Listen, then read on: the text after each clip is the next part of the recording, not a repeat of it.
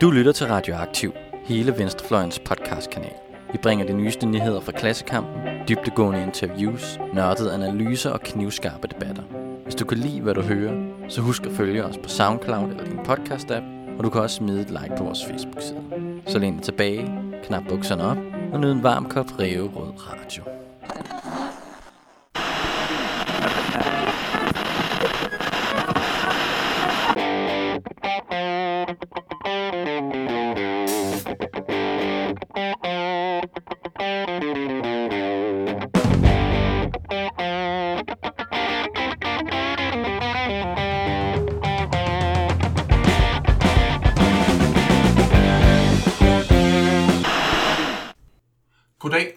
Velkommen til Radioaktiv Sportspodcast Omklædningsrummet.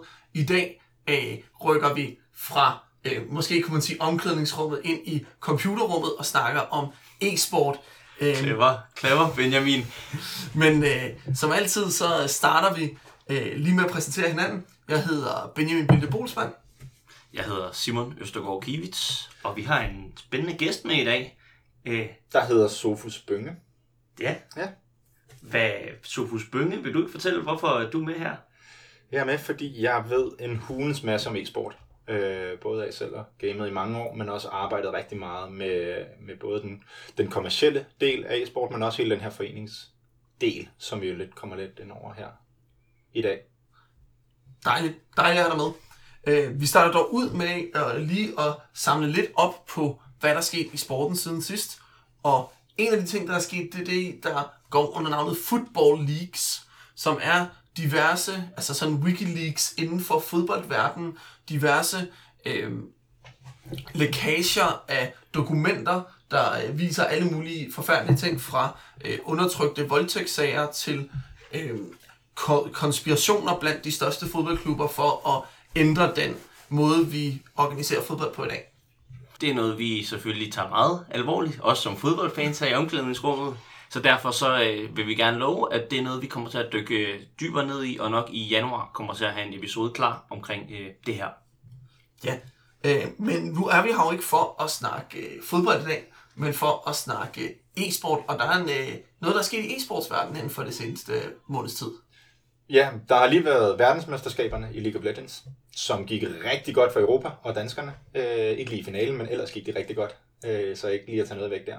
Og så øh, i Danmark, der har vi så også lige startet e-Superligaen op, som simpelthen er alle Superliga-klubberne, der har fået tilknyttet sig FIFA-spillere, så, øh, så inden, inden kampene, så kan de lige få lov at battle, både på den, øh, på den digitale, virtuelle platform, men også på den, den fysiske bagefter. Inden vi går øh, i dybden her med at tale e-sport og udviklingen af det, så øh, har vi lige lavet et øh, interview med en, der hedder en historiker, der hedder Niklas Senius, som har skrevet en artikel omkring øh, computerspil og øh, ideologikritiske tilgange til det. Så øh, det, det får I lov at høre her.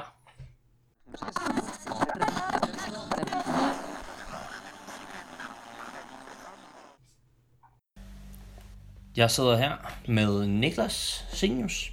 Det gør jeg, fordi at øh, Niklas han har skrevet en artikel til Dolaritet. Og det er et øh, lidt øh, utraditionel artikel. Det er nemlig en artikel, der behandler computerspil fra et venstreorienteret synspunkt i forhold til, hvordan man skal forholde sig til den genre. Du har nogle øh, spændende påstande i, øh, i den her artikel. Din øh, hovedpåstand er selvfølgelig, at computerspil sådan, som udgangspunkt er rykket ud af børneværelserne, er kommet ud over subkultur og et meget udbredt fortællerfænomen, eller fortællermedie. Og også at øh, computerspil øh, øh, ikke nødvendigvis er et bestemt sådan, apolitiske legetøj i dag. Og derfor så er der nogle verdenssyn og nogle politiske budskaber i spil, som øh, vi bliver nødt til at tage alvorligt som politiske mennesker. Og det er lidt den påstand, jeg gerne vil have dig til at sådan uddybe i dag. Først vil du lige sige et par ord om din baggrund også som computerspiller og øh, Jo, tak øh, for at have mig med i dag. Jo, altså som så mange, som så mange andre unge, så kunne jeg godt lide at spille som, som barn. Jeg synes, det var ja, en sjov fr- fritidsfornøjelse, som man jo ikke tænker så meget over, men, og så spiller jeg stadig en gang imellem. Og lidt, sådan lidt efter lidt også mere interesseret i, at det var helt klart, at, at øh, computerspil udviklede sig rigtig meget, som, ikke bare som industri og sådan teknologisk, men også som et medie, øh, som begyndte at gå mere op i at, at rent faktisk fortælle historier, i at skabe en verdenssyn, og hvor der også blev en større rigdom af forskellige typer fortællinger, og forskellige sådan, måder at prøve at portrættere og forholde sig til verden i. Ja. Til at starte med, vil du så ikke prøve at sige, hvordan, øh, hvordan du ser, at computerspil øh, sådan, traditionelt set er behandlet i forhold til et politisk debat og den politiske dagsorden? Altså helt grundlæggende kan man se, at det, sige, at det er jo ikke fordi, de i virkeligheden bliver behandlet så forfærdeligt meget. Både computerspil og men mange også af mange af de lignende genrer. Når det er en sjældent gang imellem bliver diskuteret i de større medier, så er det jo typisk i forhold til nogle ret, øh, efter min mening, ret absurde påstande om, at for eksempel forbindelser til skoleskyderier, om øh, det, at man øh, spiller spil, hvor man skyder mennesker, det er også for folk til at skyde mennesker i virkeligheden. Ja, vi, vi diskuterede det vel også, da vi gik i skole omkring film og hvilken rolle det betød. Ikke? Meget amerikansk diskussion måske i virkeligheden. Lige præcis. Men hvad er det så for en, øh, for en type, type fortællinger og historier, der er i, øh, i de her, de her computerspil, og hvordan, hvordan kan man se, at der kommer forskellige verdenssyn til udtryk i, i sådan nogle, altså, i nogle spil? Ja, men altså, der, man kan sige, der er jo rigtig, rigtig mange forskellige typer. Det er jo også noget, at man tit overser, at computerspil har udviklet sig til, at det findes inden for alle forskellige genrer. Nogle af dem har meget, meget simple. Altså, det var de især til at starte med sådan historisk, fordi teknologien ikke var så avanceret. Altså, sådan et af de store, nogle af de store første spil, som sådan Pac-Man eller Tetris, det er jo ikke, fordi der er det store fortælling i det, øh, at, at den simple grund er, at teknologien ikke var så avanceret. Øh, men i dag, der kan det jo være alt fra rollespil, hvor du, har, hvor du ligesom skal indleve dig i en bestemt karakter, der fortæller en eller anden historie. Det, øh, det kan jo både være en eller anden fantasy-verden, der måske er svær at forholde sig til, til virkeligheden, men jo også i, i sådan mere komplekse øh, situation, politiske eller historiske situationer i den virkelige verden. Men man kan, det er jo også, øh, udover den sådan rent hvad skal man sige, de medier, der er meget, meget, eller spil, der er meget tydeligt for, forsøger at fortælle en historie, så for, øh, eksisterer det også i, i, at alle spil har brug for at foregå i en eller anden form for verden. Der skal ligesom være et eller andet, øh, de kan agere i, altså, og det er jo både noget fysisk, men der skal være et eller andet rum, der skal være et landskab, øh, man for eksempel i et racerspil kan køre rundt i, eller et skydespil bevæge sig rundt i. Men der skal jo også være nogle, nogle, nogle karakterer, som jo ofte betyder, at selv når man ikke aktivt forsøger at fortælle en historie, så den verden, der eksisterer rundt omkring, hvor spillet foregår, fortæller jo stadig en anden historie. Når man spiller et bilspil, så ligner byerne ikke byer i Mellemøsten. Det er byer i Europa, det er byer i USA, øh, der ligesom udtrykker også en eller anden grundopfattelse om, at det er der, verden ligesom foregår, når man udvikler de fleste skydespil. Er der også lignende, kommer der også typisk et øh, europæisk eller vestligt syn på, hvordan forskellige krige eller krig, kamp og alt Kan den slags du ting komme med nogle eksempler på, på den type spil? i, i den kategori, så er der for eksempel Counter-Strike, som er et af de mest kendte spil, jo også et af de mest øh, populære i forhold til sådan noget øh, konkurrence, sport, e-sport i, i dag. Øh, og det er jo et spil, som i virkeligheden ikke rigtig har en aktiv fortælling. Øh, altså det består jo af, for dem der ikke kender det, at du har to hold, som øh, skal gå ud på at skyde hinanden. Det ene hold, de er terrorister, det andet hold, de er antiterrorkorps. Der er ikke nogen historie. Der er ikke nogen beskrivelse af, hvorfor du, hvad du er, du laver, hvad det er, du går ind for. Der er ikke nogen værdiladning. Der er ikke noget, du får at vide, at der er nogle handlinger, der er forkert eller ej. Det er sådan set en ren konkurrence, bare udtrykt som et skydespil. Men for at du kan have den her konkurrence, som jo grundlæggende set bare handler om, hvem der er dygtigst til at ramme og hurtigst, så, så bliver du ligesom nødt til at have de her karakterer, som så i det her, fordi det jo netop er et udviklet i en, hvad skal man sige, en mere eller mindre neokonservativ neokonservativt verdenssyn, så er karaktererne, det er, at du har ordensmagt, når du har terroristerne. Og terroristernes mål er at springe ting i luften, og terroristerne de, de ser ofte mellemøstlige ud, øh, modsætning til det, det andet hold, som jo typisk vil ligne en øh, specialtropper eller politistyrker. Altså, og dermed udtrykker det jo også en grundlæggende opfattelse af, hvordan verden er delt op, uden at det nødvendigvis prøver aktivt at fortælle et politisk budskab. Kan du prøve at beskrive øh, alle de her computerspil, hvad det er for en, øh, hvad det er for en form for industri, der fungerer rundt omkring, at øh, de bliver skabt? Ja, grundlæggende set er der jo sådan meget groft sagt to former for computerspilsindustri i dag. Altså der er det, man kalder indie-spil, øh, som ofte er ret små produktioner. Indie står for independent. Øh, vi kan sige, at det, det er nogen, der ikke er koblet til de store virksomheder. Alternativt så er der sådan en helt stor industri. Ja, og det er også måske den, jeg er mest interesseret i. Når man sidder og laver den her form for analyser, så handler det jo om, hvad det er for noget populær kultur, hvad det er for en fælles referenceramme, vi alle sammen forholder os til at gå rundt i. Så det er særligt den her, den her store industri omkring computerspillene, jeg finder, finder politisk interessant. Det er jo en, en meget stor industri omkring computerspil. Altså computerspil er det hurtigst voksende øh, medie rent økonomisk term. Det, der stør, udvider sin markedsandel meget mere end film og tv-serier for eksempel gør. øh, har meget højere vækstrater, og det er ikke, altså, det kan virke simpelt, og man har, måske nogen har stadig den idé om, at det er nogle folk, der sidder i deres kælder og laver tingene. Sådan, det er det også i nogle enkelte tilfælde, men det er ikke der, de store spil, altså de, helt, de største spil, de bliver produceret af kæmpe virksomheder i verden. Der det er hemmeligt, hvor mange penge, der bliver brugt på det, men rygtet går, at nogle af dem koster op mod en milliard kroner at, at producere, øh, og en yderligere en milliard i reklame og distributionsudgifter. Nogle af de få spil, hvor vi rent af de store øh, satsninger, hvor vi har fået at vide, hvor mange de koster, de kommer nemt over øh, øh 100 millioner kroner i alene de mest basale produktionsomkostninger. Det er kæmpe virksomheder med hundredvis eller tusindvis af ansatte, som øh, arbejder døgnet rundt på at producere øh, de enkelte øh, elementer af computerspillet, som jo ofte også er meget tidskrævende at producere, og kræver en meget, øh, meget kapital i teknologi, i avanceret udstyr. Alle, I virkeligheden mange af de samme ting, som det vil kræve at lave en stor Hollywood-film. Mm. Ja, og nu siger du jo selv, ikke? Du, jeg sidder også levende og forestiller mig, at de her, det er sådan nogle små et eller andet nørdede typer, der ikke kan finde ud af at snakke med mennesker, der sidder i deres kælder og sidder og taler med andre mennesker i andre kælder over internettet, men det er simpelthen altså orkestreret ned i de her masseindustrier, og det er milliarder, der er i spil i forhold til at få det her kørt rundt. Så der er en, en kæmpe, kæmpe klassisk kapitalistisk industri bag de her spil, man sidder foran sig. Ja, fuldstændig. Altså, du, har også, du ser også, at der er en sted arbejdsdeling efterhånden. Altså helt til at starte med, de nogle af de første computerspil, der bliver produceret, så er det måske en eller to mennesker, som laver det hele. Men i dag, så vil du have nogen, du vil have nogen, der skriver historien, du vil have nogen, der tegner karaktererne, du vil have nogen, der grafisk designer, du vil have nogen, der designer, den bevæger sig, du vil have nogen, der indspiller musikken, du vil have nogen, der står for distribution, du vil have den samme klassiske arbejdsdeling, du har inden for alle andre dele af økonomien. Og det øh, leder mig lidt videre til min næste spørgsmål også, for det synes jeg er jo spændende, det der med, at der er folk, der sidder for sig selv og sidder og producerer historierne. Hvis vi prøver at kigge, hvad der, hvad der findes i første omgang af progressive spil, og sådan et spil, hvor du kan se, der er faktisk et verdenssyn, der bliver videre, videregivet, og, som vi synes er ideologisk interessant her. Har du, hvad, hvordan og hvorledes øh, kommer det til udtryk i, i computerspil? Hvordan kan man se det?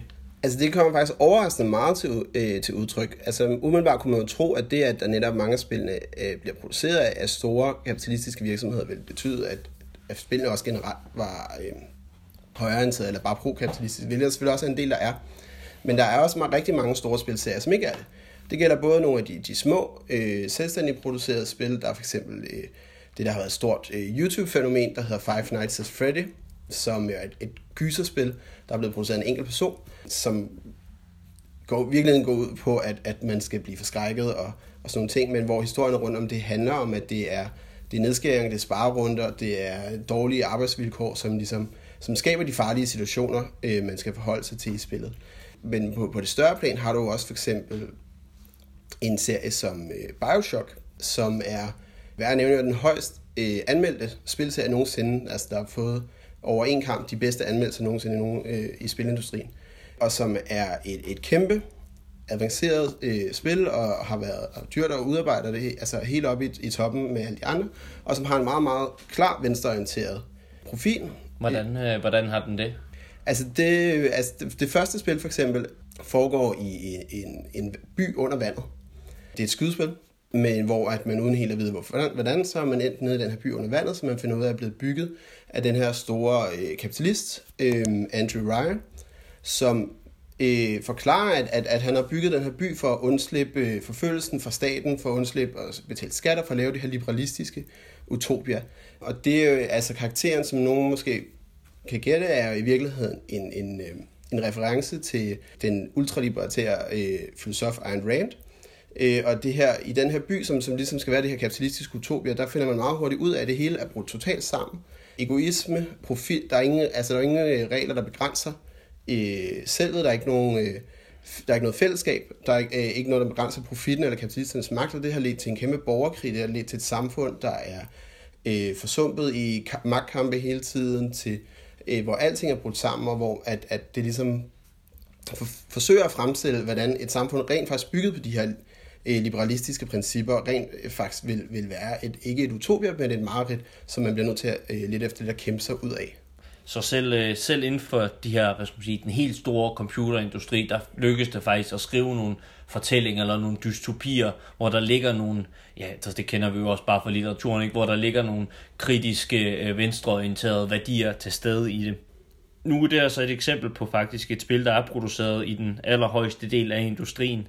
Altså, hvad er, det, hvad er det for en form for konflikter, man oplever i den her kreative øh, vision, skrive et budskab, der er nogen, der har på hjertet, versus at man har brug for det her store industri, den her store kapital bag sig for at, for ligesom at kunne komme ud med spillene og levere, levere ens budskab. Altså, det er en meget stor konflikt, og som også helt klart er, er voksende, at selvom man, mange virksomheder giver ret stor kreativ frihed til deres spildesignere, i håbet om, at, at de så producerer bedre spil, så er der helt klart et stort pres for, at det ikke skal være for kontroversielt. Og hvis det skal være kontroversielt, så skal det helst kunne vise, at det stadig indbringer penge. Altså, det er jo okay, at Grand Theft Auto at man slår politibetjente ihjel, for det er et ekstremt populært spil, så det kan godt være, at det er kontroversielt, men det, det overlever ligesom på trods af det. Mens at man i nogle af de politiske ting, for eksempel så man med Bioshock-serien, at der var et stort pres øh, for en del af anmelderne og mediekorpset i USA, og for også for en del af distributørerne, som synes, det var for ensidigt politisk, og at man i stedet for skulle have en såkaldt nuancering, altså en højre drejning, hvor at det skulle være op til spilleren selv, der kunne finde ud af, om, om det her var godt eller dårligt, og sådan nogle ting. Og man også kan, som er en meget massiv pres, som, som begrænser spillene, i, i, begrænser deres udbredelse og skader deres mulighed for ligesom at tjene pengene hjem igen, og som også ofte har en effekt på, at senere spilleserien tit bliver, øh, ikke nødvendigvis i Bioshock, men i mange andre spilserier, bliver modereret så øh, mister noget politisk kant og bliver lidt ja. mere mainstream i det budskab, der bliver Ja, og bliver mere uklart. Det bliver mindre tydeligt at fortolke et bestemt budskab ud om det. Og det er vigtigt at sige en af de ting, at det her udelukkende sker for venstreorienterede spil. Der er masser af neokonservative og højreorienterede spil, som aldrig nogensinde bliver udsat for det samme pres, fordi det kan godt være, at der er folk, der kritiserer dem, men det er ikke de store distributører, som gør det. Du har i din artikel et meget sjovt eksempel på øh, nogle konflikter, der har været omkring øh, de moderne Wolfenstein-spil. Kan du prøve at komme med de eksempler? Ja, altså Wolfenstein er jo, et af, det er jo en af de største spilserier nogensinde. Øh, noget af det, der jo lagde, som i tilbage i 90'erne lagde grundlaget for, øh, det der skyd, at skydespil blev den største genre. Og det blev for nogle år siden øh, blev det en stor succes igen med nogle, nogle nye spil, som tog en meget øh, mere tydelig politisk regning, end der har været. Altså Wolfenstein har altid til dels været en politisk serie i den forstand, at det omhandler en amerikansk agent af polsk-jødisk oprindelse, som kæmper imod nazisterne under 2. verdenskrig. Men det er jo, kan man sige, er jo noget, du både kunne have en venstreorienteret eller en højreorienteret amerikansk øh, sympati for. Men i den nye spilserie, der er det blevet meget, meget mere politiseret i, at det ikke bare er fordi, at man kæmper imod tyskerne og de, de nazister. Det er fordi, man kæmper imod racisme, man kæmper imod forfølgelse af jøder, af homoseksuelle, handicappede. Øh, man støtter arbejderopstanden, man støtter øh, undergrundsbevægelser, som snakker om, at det ikke, man kæmper ikke bare mod nazister, man kæmper også mod racismen i det amerikanske samfund. Og det ledte blandt andet jo til, at i, i øh, det nyeste af deres spil, The New Colossus, der øh, det foregår en alternativ virkelighed, hvor nazisterne har vundet krigen og øh, øh, besat USA i samarbejde med Ku Klux Klan. Og der kommer man ligesom til USA for at skulle lave en revolution og sætte en stopper for det. Og i deres pressemateriale lagde de utrolig meget vægt på, at man nu skulle, man skulle stå, sætte en stopper for nazister i USA. Det var der mange, der rigtig, rigtig hurtigt kommenterede på, at de mente var en, en slet skjult reference til Trump og til det såkaldte alt-right og sådan nye højre ekstreme bevægelser i USA. Og der blev lagt et kæmpe pres på, at, øh, at selskabet bag Wolfenstein skulle moderere og tage afstand for de her ting og moderere øh, deres preshensyn. Men lidt unikt, ja. lidt unikt, så valgte de øh, ikke at lægge under til pres. I stedet for skruede de op for det og havde reklamer, som hed No More Nazis in the USA og sådan nogle ting. Og de sagde godt nok, at det var ikke en speciel reference til Trump, det, men at hvis man ikke brød sig om, at, at der blev kritiseret, at der fandtes nazister i USA, så måtte det være, fordi man selv var nazist. Og det havde de sådan set ikke noget problem med at provokere øh, nazister eller folk, som havde øh, følt sig ramt af, af, af at blive kritiseret for den slags. Hvad, hvad vil du sige, øh, hvordan skal vi som venstreorienterede, øh, både computerspillere og folk, der generelt sådan politisk har en interesse for emnet, hvordan skal vi forholde os til computerspil? Altså i virkeligheden, så skal, tror jeg, man skal begynde at forholde sig mere til det som et hver andet medie. At der har været sådan en tendens til at se computerspil som sådan en, en unik ting, som bare et legetøj, som er noget useriøst. I stedet for at se det netop som en medie som alle andre, at man skal forholde sig til det på samme måde, som man forholder sig til, til bøger, eller til tegneserier, eller til film og tv-serier øh, som, som et fortællermedie, der fortæller en historie. Og den historie, den kan både være venstreorienteret, og den kan være højreorienteret, og den kan være apolitisk, den kan være mere bevidst politisk. Og det må vi jo sådan interessere os og diskutere, fordi det er med, noget af det, der er med til, at de her fortællinger er med til at skabe bevidsthed om samfundet rundt omkring os. Både øh, bevidst, men også ofte øh, ubevidst i de, hvor at det ikke kommer helt så klart til, til, til udtryk, hvad det er, det politisk er. Øh, så jeg tror, det er nødvendigt, at vi både på den ene side taler om de venstreorienterede spil, der findes, og ligesom taler de, de emner, de tager op, og de øh, kritikpunkter, de tager op af samfundet øh, op, og vi diskuterer dem, men også at vi forholder os til, at når der er højreorienteret spil, ikke at vi, at, at vi forholder os til de problematiske politiske budskaber, der kommer i dem, om, om både når det er uudtalt racisme eller øh, terrorfrygt, når det er forhærligelse af den amerikanske her og den slags ting. Ikke fordi man skal gå rundt og være frelste mennesker og sige, at, at vi skal holde os for alt, som er borgerligt, eller, men, men at for at man skal kunne forholde sig til de her ting, og det ikke skal være umodsagt, øh, når der for eksempel er en hyldest til, til den amerikanske her besættelse i Irak, i, i, som der er en del øh, skydespil. Så ja, så en eller anden form for ligestilling af computerspilsmediet med litteraturen og med filmmediet og så videre. Lige præcis. Og som du også starter med at skrive i artiklen, det er, det er en kæmpe voksen industri. Det betyder også, det her, det er altså populærkultur, vi på kryds og tværs i ekstrem høj grad sidder og begynder at forholde os til. Tusind tak, Niklas. Det var fedt, du lige gad at komme og give dit besøg med her til omklædningsrummet.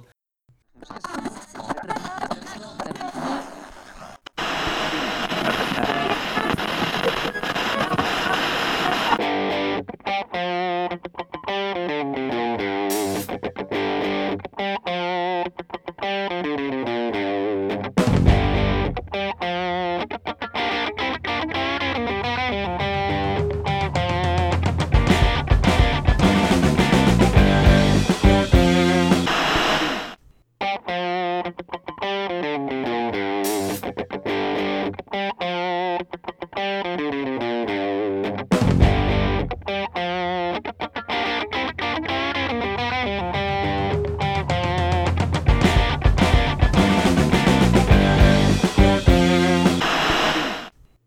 er vi tilbage i studiet slash Benjamins øh, kontor igen.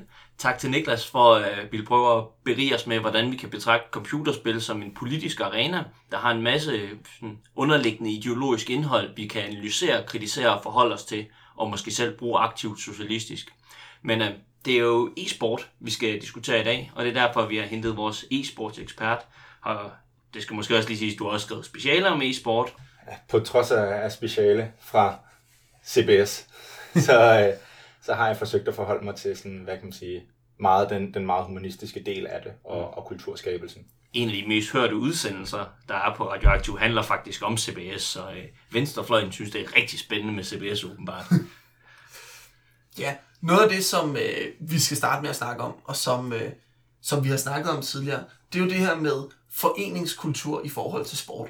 Og vi snakker om det i en af vores allerførste udsendelser, faktisk vores allerførste udsendelse om håndbold, snakkede vi om forskellen på håndboldhallen, altså som provinsens håndboldhal, hvor øh, alle fædrene var holdmedarbejdere, og øh, folk var hjælpetrænere, og der var nogen, der øh, stod op i kantinen og hjalp til, og sådan nogle ting.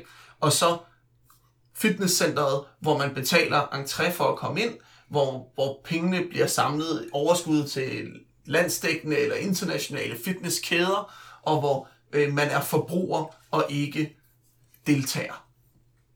Den helt ekstremt radikale individualisering af, ikke sport, men i hvert fald motion. Og der er jo også et element med her, når vi snakker om e-sport. Altså der er jo også, i hvert fald historisk i mindre grad, en sådan en fællesskabs omkring det. Altså klichéen om e-sport er øh, nørder, der sidder i deres mors kælder, i hver deres mors kælder, og så sidder og spiller hver for sig. Hvad siger du til den sådan øh, kliché? Jamen, altså det er jo der, vi startede. Vi var jo små og havde ikke vores egne penge nødvendigvis, da vi skulle lære at spille computer, så vi kunne ikke bare pille ud og, og, og købe os til at sidde et andet sted og gøre det. Vi var afhængige af, at mor og far hjalp med at skabe nogle, nogle rammer, så vi selv kunne game. Men i takt med e-sporten, den er vokset, så er der også mange flere, der, øh, der begynder at rykke ud i de her sociale øh, arenaer, fordi når man har hvad kan man sige, spillet nok sammen, når man har dyrket e-sport nok sammen, så har man også lyst til at se hinanden i øjnene. Og der er altså nogle spiltitler, som, som hvad kan man sige, fighting games, hvor det er en mod en, der har det været noget, der er kommet langt tidligere, fordi at det er bare federe og, og se hinanden i øjnene, når man spiller en mod en. Når man er som et hold, så er det vigtigt, at man kan se, se sit hold, og så er det lige meget, hvem du egentlig spiller med, fordi det handler meget om holdet. Men en af de rigtig spændende perspektiver til det her, det er i, øh, i Kina og Korea, i Asien, hvor e-sport jo er rigtig, rigtig stort, der øh, gamer de ikke derhjemme i kælderen nødvendigvis. Der gamer de ude på de her PC-banks. Og især i Kina er det sådan, man spiller de ejer ikke computer derhjemme, og grunden til, i hvert fald en af de primære grunde til det, det er simpelthen den her enbarnspolitik. Du har ikke haft nogen søskende at spille med, så det har været for kedeligt at spille derhjemme, og derfor har de rykket ud i fællesskaber. Så hele, hvad kan man sige, PC-banekulturen i Kina er faktisk grundet, at der kan været noget socialt element, så der, allerede der har det manglet. Øhm, jeg ved ikke, hvordan med jer, men da jeg selv gamede mine unge år, der var det jo, altså, der havde vi sat fire computer op sammen, for jeg kunne spille Diablo 2 med vennerne, og spille CS 1.5 med vennerne, og at, at det har altid været meget social gaming, og nu begynder vi bare at se det her, hvad kan man sige, meget sociale element blive integreret i nogle af de her foreningsstrukturer, som vi ellers ikke havde gættet os til velkommen. Og det er jo det, du siger jo måske selv øh, keywordet her, ikke? At da vi begyndte at spille, så var det mor og far, der skulle stille tingene til rådighed, øh, som måske ikke selv i særlig høj grad gamede. Så der har jo selvfølgelig, der har selvfølgelig været en udfordring i, at de her foreninger, den her sociale struktur, man skal indgå i, ikke er noget, der er blevet skabt for en. Men det tror jeg, jeg er uenig i, for jeg synes jo i høj grad, at min introduktion til det at spille computer har været social. Altså det har været øh, fritidshjemmet, fritidsklubben, hvor man har siddet rundt om en øh, Sega øh, Mega Drive sammen. Det har været øh, PC-spil derhjemme, men hvor man har, måske har været hjemme, men hvor man så enten, altså vi havde i lang tid et, øh, et blåt kabel igennem køkkenet fra den ene computer til den anden, så vi kunne spille Counter-Strike mod hinanden, og så var der lidt bots på hvert hold, men så gik der et netværkskabel hele vejen igennem, øh, igennem køkkenet der, hvor jeg boede. Ikke? Og øh, tilsvarende, øh, når man så spillede spil selv, så sad man tit sådan ved siden af hinanden. havde en ven, hvor jeg mødtes med og spillede Championship Manager. Så jeg synes jo, det sociale rum har jo været der, har også på en eller anden måde været faciliteret af forældre og af institutioner. Men det har jo ikke handlet om det om, om gaming som sport, det har handlet om gaming som tidsfordriv på en eller anden måde, kan man sige. Men det har også i forhold til, når vi nu snakker de her strukturer til det, så har, som du siger, jamen fint, så har det været en blot kabel gennem stuen, og så havde forældrene faciliteret, at de her kunne sidde og game socialt. Øh, forældrene har jo ikke bare kunne sige, jamen fint nok, så lægger vi græs i hele stuen, og så spiller I fodbold der. Der har man ligesom været nødt til at smide folk ud, hvor at, at der faktisk var nogle fodboldbaner, og der var nogle andre. Og det, det koster lidt knaster at etablere sådan en, en, en grusbane eller en, noget kunstgræs. Så derfor har det været nødt til, at det, det er en opgave, som er blevet flyttet ud af hjemmet, fordi det ikke har været en opgave, hjemmet har kunne påtage sig.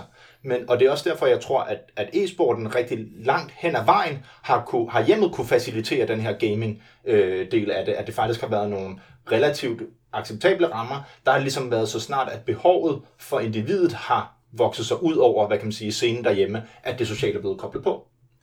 Jeg, jeg tror også, hvad skal man sige, en må også gælde med det der med at indgå i computerspil socialt, og så, hvad skal man sige, den her lidt mere øh, klassisk danske professionelle, eller øh, foreningsramme om den, den er jo ikke blevet givet. Det er jo, øh, der, der, igen, der, der er generationskløften jo nok det der med, at der har ikke været så den her bevidsthed som værende e-sport, som værende lige en sport på lige fod med fodbold, hvor man ved, man bliver nødt til at opbygge den her struktur i den her klassiske forenings, øh, ja, foreningsform for at kunne rykke videre med den her kultur. Det er jo det, der er det, det nye, vel? Ja, hvad kan man sige, sådan kvæs, kvæs en digitale tilstedeværelse er e-sport anarkistisk. Øhm, og, og, og sådan er det. Og at prøve at få struktureret det er en kæmpe opgave. Øh, og der er en masse grunde til det her, det skal nok lige komme med nogle eksempler på. Men, men det er også en af de her kæmpe udfordringer, som øh, eSport Danmark, der skal være fællesforbundet i Danmark for e-sport, de har oplevet. Øh, de har været med til at prøve at etablere sådan en, en e-sport liga, som egentlig skal være pandang til DBU. Og nu ved jeg ikke, hvordan med jer, men jeg ved, når jeg har spillet, eller nu ved jeg faktisk specifikt med dig, Simon, når vi har spillet, når vi har spillet syvmandsfodbold, så ved vi godt, det har været på et rigtig lavt niveau, og vi ikke har fået nogen penge for at vinde kampe, og altså hvis vi skulle og have vi nogen... ikke rigtig har vundet nogen kampe. kampe. og, og, og vi heller ikke altså, har fået medaljer eller noget, Mm, men vi ved også, har hele tiden vidst, der har været en udgift forbundet med at dyrke vores sport. I e-sporten, der har du kunne signe op til online ting gratis og forventet at vinde penge. Så, så det med ligesom at få, få omstillet forbrugerne fra, at de har kunnet sidde derhjemme i deres egne rammer, til at de skal lige pludselig betale for at deltage i turneringsstrukturer, i hold for at konkurrere. Det virker helt fremme for dem, fordi der allerede ligger forskellige third-party aktører og, og tilbyder, at de kan komme ind og spille mod nogen på deres niveau. Øhm, så det har været en af sådan, de store udfordringer at, at få, få vendt det over, er stadigvæk en hvad kan man sige, kæmpe udfordring lige nu. En ting, jeg gerne vil forbi nu, vi snakker om organisering og kultur, det er, hvordan de øh, etablerede sportsrammer forholder sig til e-sport. Altså er DBU engageret i FIFA-turneringer? Er DGI og DIF engageret i etableringen af e-sports rum og sådan noget. ting. Ja, øh, i høj grad. DIF, DIF har været en del af, hvad kan man sige, bare sådan for, for at plotte ind i timeline, så øh, eSport Danmark blev etableret i 2007. Øh, I 2015, september, der indkaldte de til et stormøde for ligesom at invitere aktører. Der var blandt andet DIF med, Socialdemokraterne, øh, Annemette Thorhauge fra ITU var med for ligesom at diskutere, hvor skulle vi hen. Og ud fra det blev der lavet en gruppe, som skulle prøve at finde ud af, hvordan den her organisation skulle struktureres, for faktisk at kunne imødekomme nogle af de her nye behov, der var. Det, øh, det der så skete i kølvandet af det, i løbet af 16, der kom der en ny øh, formand til, som havde en øh, hvad kan man sige, politisk historie ved Venstre, men, men i hvert fald havde en, øh, en masse tråde på, på det niveau, som begyndte at kunne få ham ind i nogle af de her hvad kan man sige, mere politiske samarbejde. Så inden for relativt kort tid var der et med Gambling, forbundet med DAF, faktisk Dansk Atletikforbund. Der er stadionatletik, terrænatletik, kapgang og e-sport, som er de fire. Sådan. og det har der nu været i, ja, hvad, over to år, to og et halvt år. Der er begyndt at blive etableret nogle af de her bredere øh, sammenhænge. Øh, I forhold til DGI også, så er det jo, hvad kan man sige, stadigvæk i rigtig høj grad en offentlig instans, men, men de har rigtig gerne vil ind i e-sport og kunne se værdien i det, og lige pludselig så var det som om, at de i løbet af øh, 17 fik sådan et wake-up call med sådan, hov, hvis vi bliver ved med at fortsætte sådan her, så mangler vi 600.000 medlemmer inden for relativt få år. En af de hemsko, der har været hele tiden, det er jo, at, at det man i bund og grund gerne vil have fat i, det er de her tipsmidler. Fordi det er tipsmidlerne, der har kunnet gå ind og lave den, facilitere den kulturelle støtte. Og, og det er ikke fordi, at bare fordi e-sport dukker op ud, ud af ingenting, så bliver den her pose penge lige pludselig større. Den er ligesom skulle tages fra andre ting. Så det er derfor, at vi har set det her med, at det var primært elite og professionelle, der har skulle gå forrest.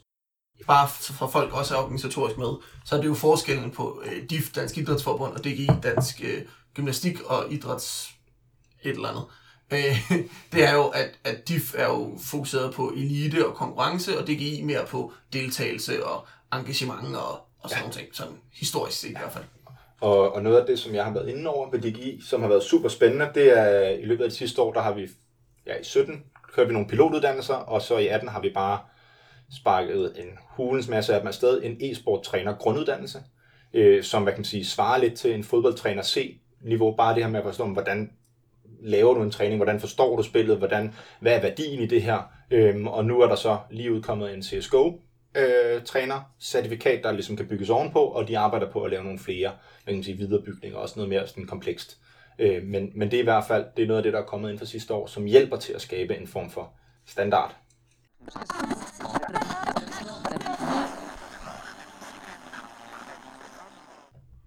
Ja, øh, det er jo sådan et forsøg på at beskrive, hvordan ser det ud omkring foreningskulturen. Men kultur er jo også andet end bare foreningskultur.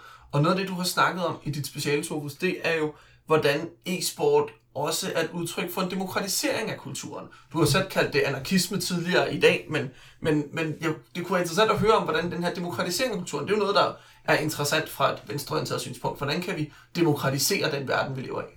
Det er, det er i høj grad, hvad kan man sige, den digitale æra, der er skyld i den demokratisering. Øh, hvor man kan sige, tidligere så var det Hollywood, der var de eneste, der havde ressourcerne til at producere film. Det var dem, der fortalte dig, hvordan du skulle se ud, når du drak kaffe, hvordan du så ud, når du skulle ryge dine smøger. Så var der nogle øh, virksomheder, der begyndte pludselig at lave reklamefilm og ansætte nogen til at fortælle ligesom, historien om, hvordan er Marble Man rigtig sej, fordi han ryger, hvordan skal du se ud, når du drikker en cola, og give julemanden rødt kostume på og sådan noget. Der er, det, der er der nogle andre af de her, hvad kan man sige, reklame vejen, der begyndte at, at diktere, hvad er kultur, øh, hvad er det rigtige og hvad er det forkerte. Og det er så det, som forbrugerne igennem deres grooming-ritualer, øh, hvad kan man sige, investment og alle sådan ritualer har skulle, hvad kan man sige, købe sig ind i. Men, men det, der så er sket nu, det er, at gennem YouTube, der kan du lige pludselig lave en video om, hvordan du synes, det ser ud at drikke cola. Altså, der er den der, jeg ved, den har næsten alle set, med sådan en dreng, der hælder Pepsi-Cola op i et Coca-Cola-glas og drikker af det, fordi han er thug life. øhm, og, og, hvad kan man sige, lige pludselig, så, så, er, det, så er det jo noget, som... Jamen, så man kan det med, og synes, det er skide sjovt, og det er jo ikke Pepsi, og det er ikke cola, men det er begge to nogen, virksomheder, som bliver nævnt i det her, sat i en kontekst, og som kulturen, også som forbruger, lige pludselig øh, medvirker til, hvor der, hvor der er sket en hvad kan man sige, en demokratisering af kulturskabelse. Nu har alle adgang til at producere de her culturematics og sende dem derud, så er det ikke, hvad kan man sige, alle, øh, alle de her kulturelle produktioner, der nødvendigvis går ud og bliver virale og, og skaber ligesom en kæmpe bølge, bevares, men, men det er muligt at lave dem, og, og det er muligt at sende mange af de her, hvad kan man sige, raketter og Cultramatics afsted, og så finde ud af, hvad er det for nogen, der vender tilbage, hvad er det for nogen, der faktisk er en eller anden form for øh, resonans derude. Ja, og i den sammenhæng, så synes jeg, der er et par ting, der er interessant at bide mærke i. Især nu, du snakker også om den her podcast. Det er jo det her, man snakker om... Øh, det, det, er det er jo et begreb, der kommer fra, øh, fra handel, altså fra Amazon, man snakker om the long tail. Altså ideen om, at man kan have øh, utrolig mange varenumre. Altså Amazon kan have utrolig mange varenumre og tjene penge på selv de varenumre, de sælger meget lidt af, fordi de har så stort et marked at sælge til. Og der synes jeg, der er også en kulturel long tail, om man så vil sige ved, at, at det er interessant for os at sidde her og lave en podcast, der bliver hørt af øh, 300-400 lyttere. Hvorimod, at man kan sige, det er jo ikke interessant for DR at lave et radioprogram, der bliver lyttet til af 300-400 lyttere, eller øh, for politikken at skrive en avisartikel, en webartikel, der bliver læst af 300-400 lyttere, men det kan godt være interessant for mig at skrive et Facebook-opslag, der får 200 likes, eller sådan, ikke? Så, så det her med, at der lige pludselig bliver blandt publishers, eller dem, der, dem, der producerer, producenterne af kulturelt materiale, folk, der engagerer sig i at definere kulturen, er der også flere, der kan gøre det, og det er interessant selv med et mindre øh, målgruppe, en mindre seermængde. Det, altså det forrykker vel selvfølgelig billedet og giver nogle andre muligheder, men altså for ikke at stige sådan alt for blinde på det nye skinnende et eller andet, som man måske har en tendens til at gøre, så er der vel stadigvæk, bare for ikke at glemme det, en overvældende tendens til de fælles referencer, man har, den fælles kultur, man deler og ser, der forsøger ja, værdisætte ting for os. Det er jo stadigvæk, øh, det er stadigvæk de her store firmaer med advertisement og med Ja. Hollywood base.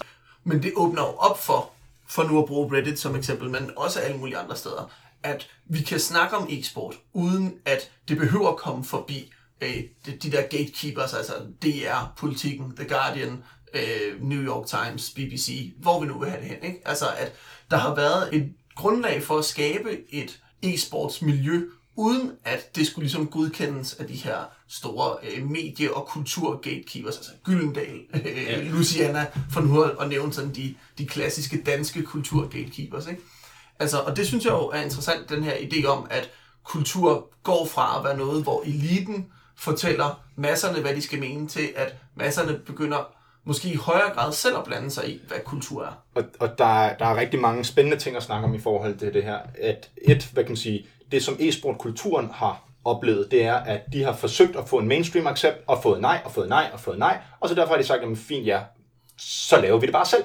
Og så har de lavet deres egne medier, de har lavet deres egne ting, og lige pludselig så står, hvad kan man sige, mainstream-medierne og sådan, hov, de har jo slet ikke brug for os mere, hvordan kan vi så komme ind på banen? Øhm, så altså det, der, det vi ser ske, ske lige nu, det er jo, at DR, som hvad kan man sige, den første af dem, begynder at tage det her public service arbejde på sig. Øh, TV2 tager det også på sig, fordi det, det vi står med for hvad kan man sige, opgaven lige nu, det er, at vi har en, en kultur, som fungerer og har altså, brug for en masse hjælp og en masse struktur, fordi den har de ikke øh, haft med af sig selv, men, men, men den store opgave for mange medier, det er simpelthen at informere alle dem, der ikke er en del af e-sportkulturen, sådan så vi lige pludselig ikke har et, et, et land eller en nation, der er separeret. Altså nu, det ikke, nu bliver det også malet stort op, men, men, men det er sådan, der er de yngre generationer, som forstår e-sport, og, og synes, det er fedt, og så er de ældre generationer, som synes, det rager dem. Og hvis de ikke kan snakke sammen med det, og bliver uvenner over det hver gang, så bliver vi ved med at have, hvad kan man sige, en, en, en usund, øh, et usundt generationsskab. Øh, så, så det er derfor den her public service del, som øh, nu har du lige været til noget Blast Pro, øh, det var det som, hvad kan man sige, Blast Pro i sidste år, de satte jo rekorder for DR3. Det er simpelthen øh, det mest sete program på DR3 nogensinde med 2,9 procentpoint ned til andenpladsen. Der var et eller andet X Games eller OL eller en eller anden ligegyldig mindre aktivitet. øh, hvor fra andenpladsen ned til femtepladsen er der kun 1,4 procentpoint. Så, så hvad kan man sige, den her nysgerrighed ligger også derude. Det kræver bare, at den bliver øh, formidlet på en måde, så, så herre for Danmark også kan se med. Øhm, og det tror jeg, det er en af de store udfordringer lige nu, men som er på vej i den rigtige retning, når vi begynder at få aktiveret de her, hvad kan man sige, de ting, vi kender fra fodbold, fra håndbold, fra alle mulige andre sportsgrene.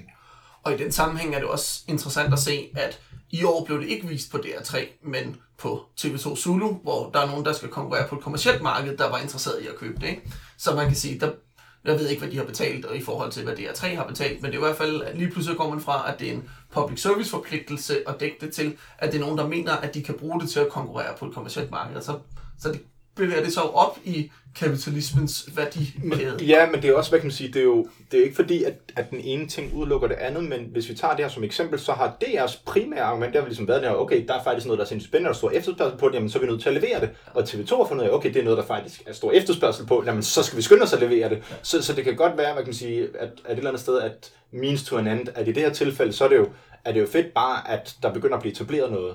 Øhm, nu ved jeg ikke, nu fik jeg ikke set produktionen på TV2, men det på DR3, øh, der blev der gjort meget ud af at lave sådan nogle forskellige videoer, der sagde, men hvad er Counter-Strike, hvad går spillet ud på, sådan så ligesom få, få brudt det ned i små bidder, så man sådan, okay, jeg ved ikke, hvad det er, jeg ser på, men jeg synes, det ser fedt ud. Nå, okay, det er det her, det handler om. Så er der ligesom blevet hjulpet med at gøre det spiseligt for dem, der ellers ikke forstod det.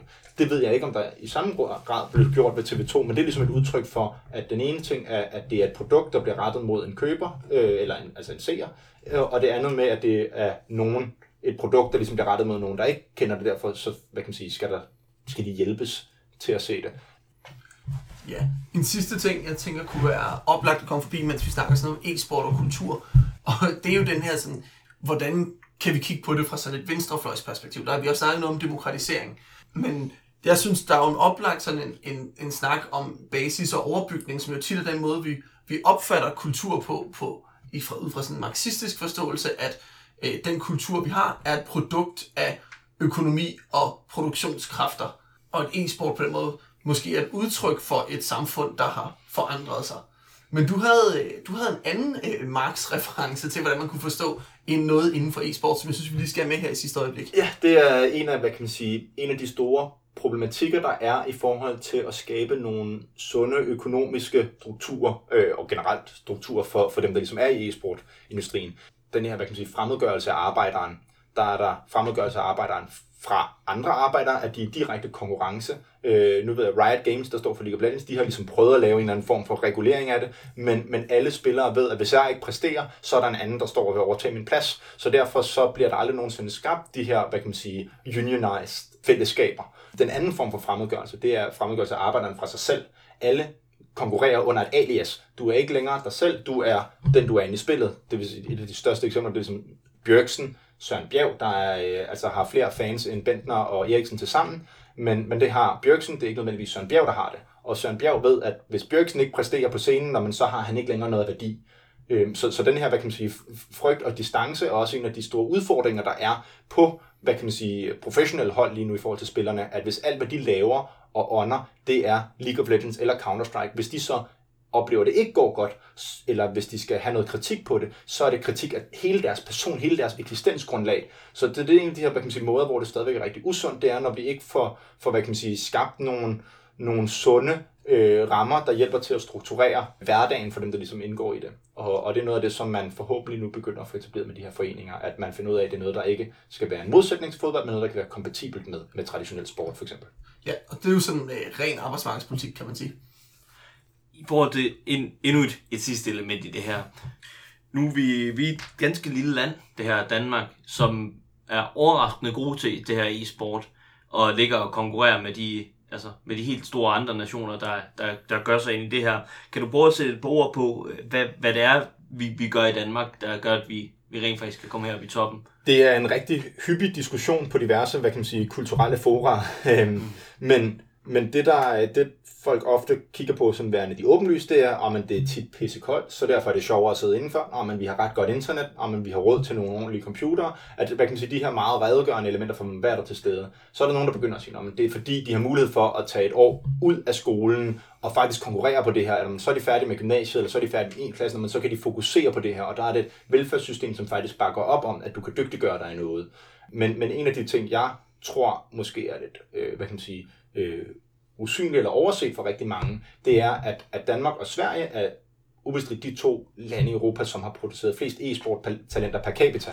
Og vi har, hvad kan man sige, vores sociale system er ikke særlig meget anderledes fra Norge, lidt mere anderledes fra Tyskland, men stadigvæk derhen af, og det er, hvad kan man sige, nabolande, som burde producere samme mængde talenter inden for den her respektive sportsgren. I hvert fald, hvis vi kigger på fodbold, så er Tyskland væsentligt bedre end Danmark og Sverige, og Norge bliver aldrig nogensinde relevant. Jeg ved ikke, hvor de gang, gang i det var måske.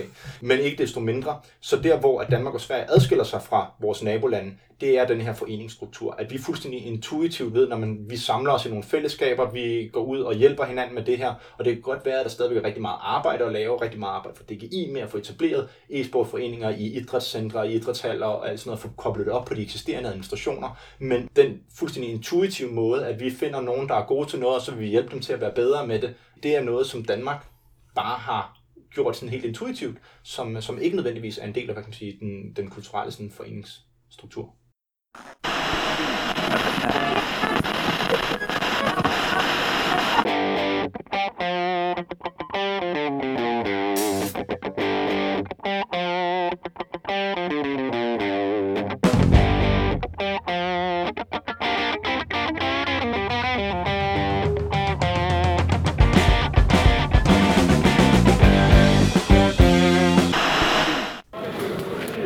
Goddag, vi står her øh, i Royal Arena til øh, Blast Pro Series.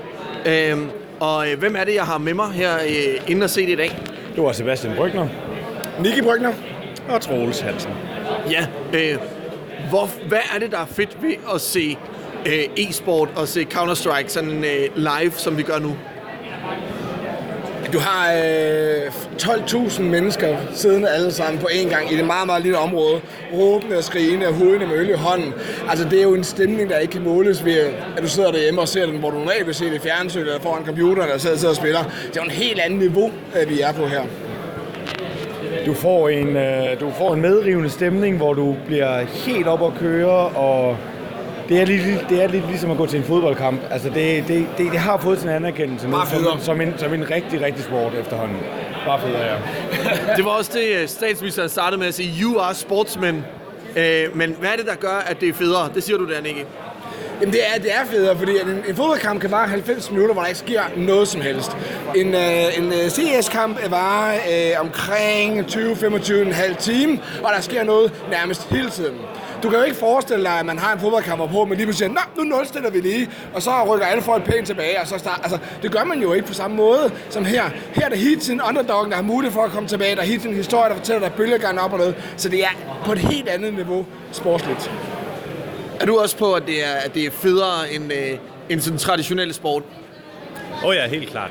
Øh, altså nu har jeg jo aldrig været sådan særlig meget ind i traditionel sport jo. Øh, så, så ja, jeg synes det er fedt at se, at, øh, at gaming øh, begynder at få øh, anerkendelse som rent faktisk en duty og øh, social hobby også. Ja, og så kan man sige, nu har vi jo set øh, to runder, hvor øh, det store danske håb Astralis øh, tabte den første kamp og vandt den anden kamp, og nu hænger de sådan med det yderste af neglene for at, øh, med en chance for at gå videre til finalen. Hvad, hvad er jeres bud på, øh, hvordan det kommer til at gå? Jeg tror, at Astralis de, øh, havner på tredjepladsen og øh, får lov til at spille en one versus one øh, mod et valgfrit hold. Okay, jeg er realist, og så siger de, kommer på tredjepladsen, men samtidig med, at jeg er så meget fanboy, at jeg håber på mirakler, og en comeback kit kommer, og vi får den fedeste finale, for det har vi skulle fortjent. Uha, det vil jeg helst ikke spå om, hvor øh, de ender henne. Øh, nu, men nu er jeg heller ikke nogen fanboy af nogen hold, så jeg øh, nøjes bare med at se noget godt computerspil.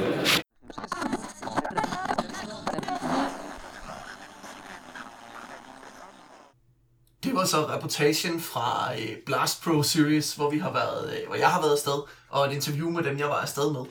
Nu er vi tilbage øh, på kontoret i studiet, og vi kunne godt tænke os at prøve at vente lidt fra at være sådan e-sport og kultur, til måske at være lidt mere e-sport i samfundet. Og noget af det, som jeg har bidt mærke i, jeg er øh, gymnasielærer til hverdag, det er, hvor mange uddannelsesinstitutioner, altså ungdomsuddannelsesinstitutioner, der opretter, hvad de kalder e-sportslinjer. Det er både efterskoler, men det er i høj grad også HF-uddannelser og handelsskoleuddannelser og sådan noget, hvor man laver øh, mål, altså linjer, uddannelsesretninger, studieretninger, der er målrettet e-sportsudøvere. Og det har får meget forskellige udtryk. Nogle steder har man indtryk af, at det ikke rigtig betyder noget, og bare er en matematik- og informatiklinje, altså datalogilinje, som man kalder for e-sport, og så har det ikke noget med det at gøre. Andre steder tager man det meget seriøst og arbejder koncentreret med at forbedre de her øh, unge menneskers muligheder for at dedikere sig til e-sport. Ja, og hvad kan man sige, der er jo selvfølgelig nogle forskellige elementer i det. Først og fremmest så skal der jo være forskellige tilbud. Der er ikke nogen grund til, at alle vil være den bedste e-sportlinje overhovedet, fordi det er et fåtal, der faktisk tænder på at være elite-elite. Så det her med, at der er forskellige måder, du kan engagere dig i det, det skal der selvfølgelig være plads til. Mange af dem, som bare tilbyder e-sport, det er fordi noget af det, som e-sport kan, som vi var inde, om tid, inde over tidligere her i podcast, det er det her, at det altså, hvad, end, hvad kan man sige, on the contrary to what people think, så, så er det noget, der er helt vanvittigt socialt. Nu har jeg selv arbejdet på KBH Syd, øh, HF og VUC, og deres e-sportlinje, og der har, de, der har de simpelthen oplevet, at så snart e-sportlinjerne starter, så går der altså et frikvarter, og så kender alle hinanden og snakker sammen, men og, altså i løbet af den første uge, der er de alle sammen altså et, et bedste venner, mens at de andre linjer, de stadigvæk står i hver deres hjørne af lokalet efter en uge. Så, så det her med en, en fælles reference, en fælles, øh, åh, når man spiller du også de, åh ja, det her, og, og diskussion om patch notes og udvikling og en competitive scene, der er bare sådan enormt umødt behov for, at, hvad kan man sige, for den kultur. Så på den måde er det en, en måde, man kan skabe sådan en fælles forståelsesramme og, og sikre, at der er nogen, som med det samme bliver venner. Men en af udfordringerne ved det, er, at det også for rigtig mange øh, af dem, der sidder og hvad kan man sige, ikke kender til e-sport, der bliver det, at de bare hører, når man e-sport, det er den varme kartoffel, det er det, vi skal ind på, og så laver de egentlig nogle halvhjertede produkter, og laver ikke nogle ordentlige faciliteter, og giver lærerne nogle forfærdelige øh, hvad kan man sige, forudsætninger for faktisk at levere et ordentligt produkt. Hvis vi sammenligner bare sådan e-sport med, med fodbold, hvis man forestiller sig at være en fodboldtræner, der skal kigge på et syvmandshold, det kan du godt på to syvmandshold. Du kan godt stå og kigge på to syvmandshold, der træner på samme tid. Du ved godt, du nok ikke ser nogen af målene, men til gengæld kan du klappe og kigge med det samme, så de antager, du har set målet. Hvis du lige skal kigge på tre baner, så aner du ikke, hvad der foregår. Hvis du skal kigge på fire baner på en gang, så er det altså det kan du lige så godt lade være med. Så kan du lige så godt bare sætte op og drikke kaffe, og så høre det fra eleverne, hvad de synes, der egentlig gik godt og skidt. Og, og hvis vi sammenligner det med e-sport, hvis du har 20 elever i en klasse, så er det fire hold, der spiller på samme tid, og af en eller anden årsag tænker folk, at hvis, det, hvis de er 20 elever, det kan du sagtens som lærer have, den der en lille klasse. Men hvis du har fire forskellige kampe i gang af gangen, så har du ikke nogen realistisk chance for som underviser faktisk at kunne give en eller anden form for kritik, eller hjælpe, eller udvikle. Så det er sådan nogle af de her forskellige hvad kan man sige, øh, udfordringer, der er. Og, øh, og det, er jo bare, hvad kan man sige, det er jo bare et eksempel af mange, på hvor, hvor der ligesom er, mangler en eller anden form for øh, forståelsesramme for mange af, af lederne og bestyrelserne i forhold til, hvad er det faktisk, der skal til for at skabe et, et ordentligt produkt. Jeg synes, det er interessant, du nævner det her med, at øh, eleverne øh, kommer med fælles forudsætninger, og derfor bliver en bedre klasse, mere sammenrystet klasse, og især i, nu havde du erfaringer fra HF og VUC, hvor, hvor det traditionelt er svært at få de her sammenrystede klasser, så på den måde er det jo sygt positivt. Men på den anden side, så må jeg sige, at det er jo ret unikt, fordi der er jo ikke nogen, og i hvert fald meget få, fodboldklasser, eller håndboldklasser, eller rideklasser, eller svømningsklasser, øh, som jo ellers er, hvad kan man sige, de store sportsgrene ude i det danske land, hvor vi samler alle dem, der godt kan lide det samme et sted, eller der er jo heller ikke på øh, i andre steder. Det er jo heller ikke sådan, at der er andre interesser, der har deres egne gymnasieuddannelser. Altså, der er jo ikke sådan en Ja. Nej, men altså, hvis vi bare sammenligner det med sådan en anden, jeg ved ikke, om man kan kalde det hobby, hvis vi siger sport, nu skal vi kondensere til sport til under en fælles fane, så kalder vi det idræt, og så har du idrætsundervisning. Så har du to timer, hvor du løber og spiller noget bold, løber og kaster lidt, eller hvad, du nu, hvad det nu for en idræt, du går op i? Trækket, der kaster du en bold, så slår du til dem. Ja. Øh, men, men, men der har man ligesom den her fælles betegnelse, der hedder idræt. Og, og der ved vi også, at der er nogen, der synes, idræt det er super fedt, og der er nogen, der ikke synes, det er så fedt. Og det er jo det samme med, med e-sport. Hvis man havde det for alle, så det var et tilbud, så ville der også være nogen, der ikke synes, det var så fedt, og andre, der synes, det var super fedt.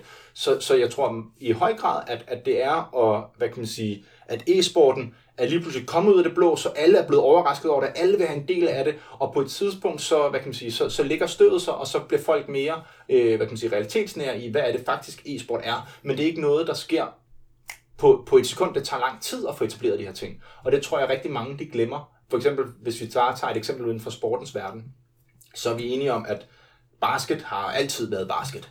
Øh, der har der jo ikke ligesom været, været store patch notes eller ændringer i spillet. Øh, men, oh. men, men altså, trepoints, den første trepointsscoring var i 79. Ja. Og, og, og der var også en overrække, hvor det var ulovligt at dunke, fordi det gav sorte en fordel over hvide.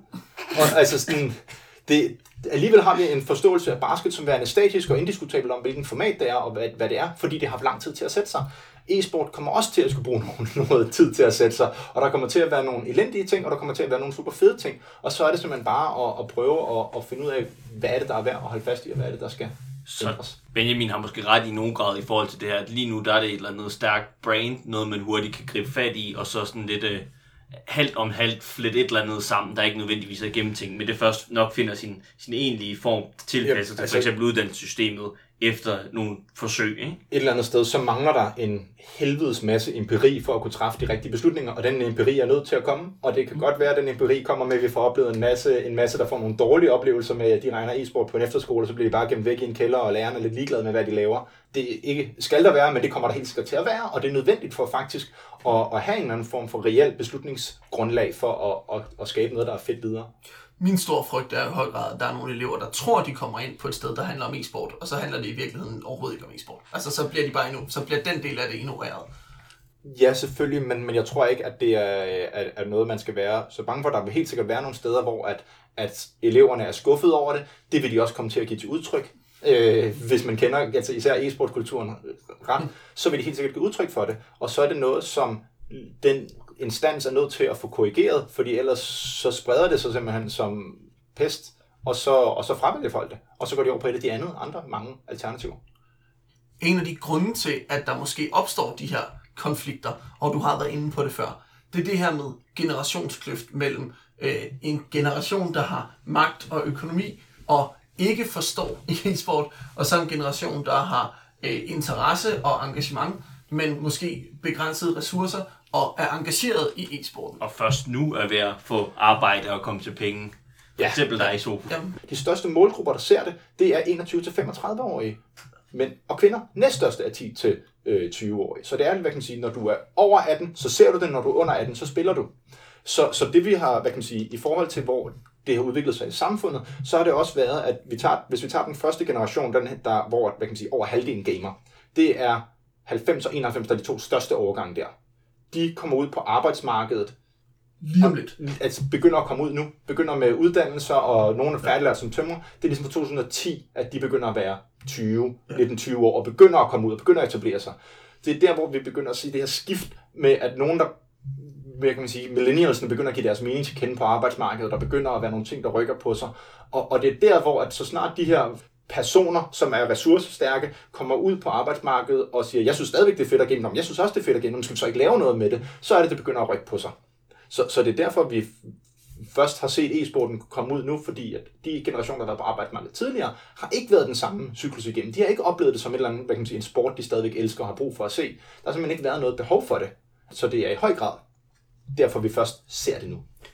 Du har været nede og vist et sted, du har arbejdet med en af dine, øh, dine centre, hvor der var et hold, hvor de sad og snakkede om deres faste indlagte rutiner, hvor meget de skulle gå til fitness også. Der er faktisk også et, et fysisk element og en Ja, altså kultur om det. i, i fodbold er der 2 gange 45 minutter, hvor du skal ind og virkelig præstere, og så er der en masse øh, træning og fitness og krav til det ellers, og der er nogle restriktioner også, kan man sige, hvis du skal ud og løbe et maraton på, hvor meget kroppen faktisk skal holde til.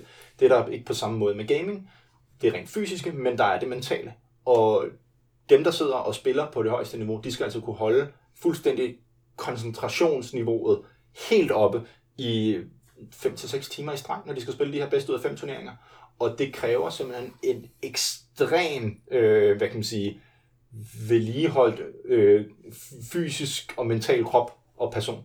Øhm, så, så jeg tror, for rigtig mange, der handler det om at, at skifte, skifte eller andet sted fokus, om de spiller for at spille, eller om de spiller for at vinde. Og så snart du spiller for at vinde, så er du nødt til at sove ordentligt, så er du nødt til at tænke, hvad du propper i kæften. Og det er derfor, vi ser rigtig mange af de her ting blive sigtet ud. der er også stadigvæk en vis form for sådan en modstilling i den måde, hvor vores samfund og vores kultur forholder sig til e-sport på. Jeg kan huske, sidste år, der, øh, der havde jeg lige købt den her lejlighed sammen med en masse andre, hvor vi bygger kollektiv, og vi byggede, og så sagde jeg, at jeg skal lige have fri en lørdag fra at bygge, fordi jeg skal til Counter-Strike-turnering. Og så var de sådan, lidt, spiller du Counter-Strike? Sådan, nej, nej, nej, det har jeg ikke gjort i 10 år. Jeg skulle se nogen spille Counter-Strike. Og så var folk sådan helt, hvad fanden laver du, din idiot? Og vi, altså, folk, der har børn, og vi altså, er i gang med at renovere et hus og boliglån og sådan noget. Og så kunne man ikke komme, fordi man skulle ud og se folk spille Counter-Strike. Og det blev sådan, folk synes, det var helt fair, der var ikke nogen øh, sure miner, men der blev grinet ret meget af mig.